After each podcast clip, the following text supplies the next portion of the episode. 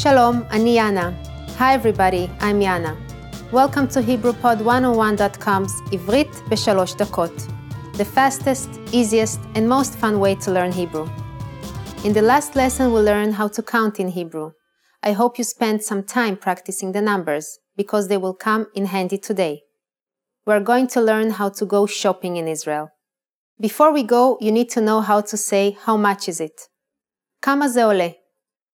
כמה זה עולה. כמה is how much. זה is this for an object. And עולה is costs. Are you ready to go shopping? Let's go! You see something you like and want to ask the shop clerk how much it costs. The first thing to say to a shop clerk is סליחה. Do you remember what that means? Excuse me. סליחה, כמה זה עולה? סליחה, כמה זה עולה? You don't even need to know the name of each thing you are interested in. You can just use זה, which means this. So it's super easy.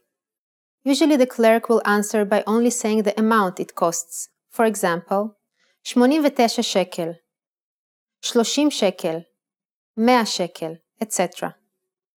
What number is 89? I'm not telling you. Okay, okay, it's 89. 89 shekel. It costs 89 shekel. Now it's time for Yana's insights. A quicker way to ask how much is כמה זה, which literally means how much. Even when you ask for a coffee at the counter, you can ask the cashier. קפה אחד בבקשה, כמה זה? One coffee please. How much is it? קפה אחד, בבקשה. כמה זה? At this point, can you count shekel in Hebrew? We are going to learn how to do this and much more in the next lesson. I'll be waiting for you in our next עברית בשלוש דקות lesson. להתראות.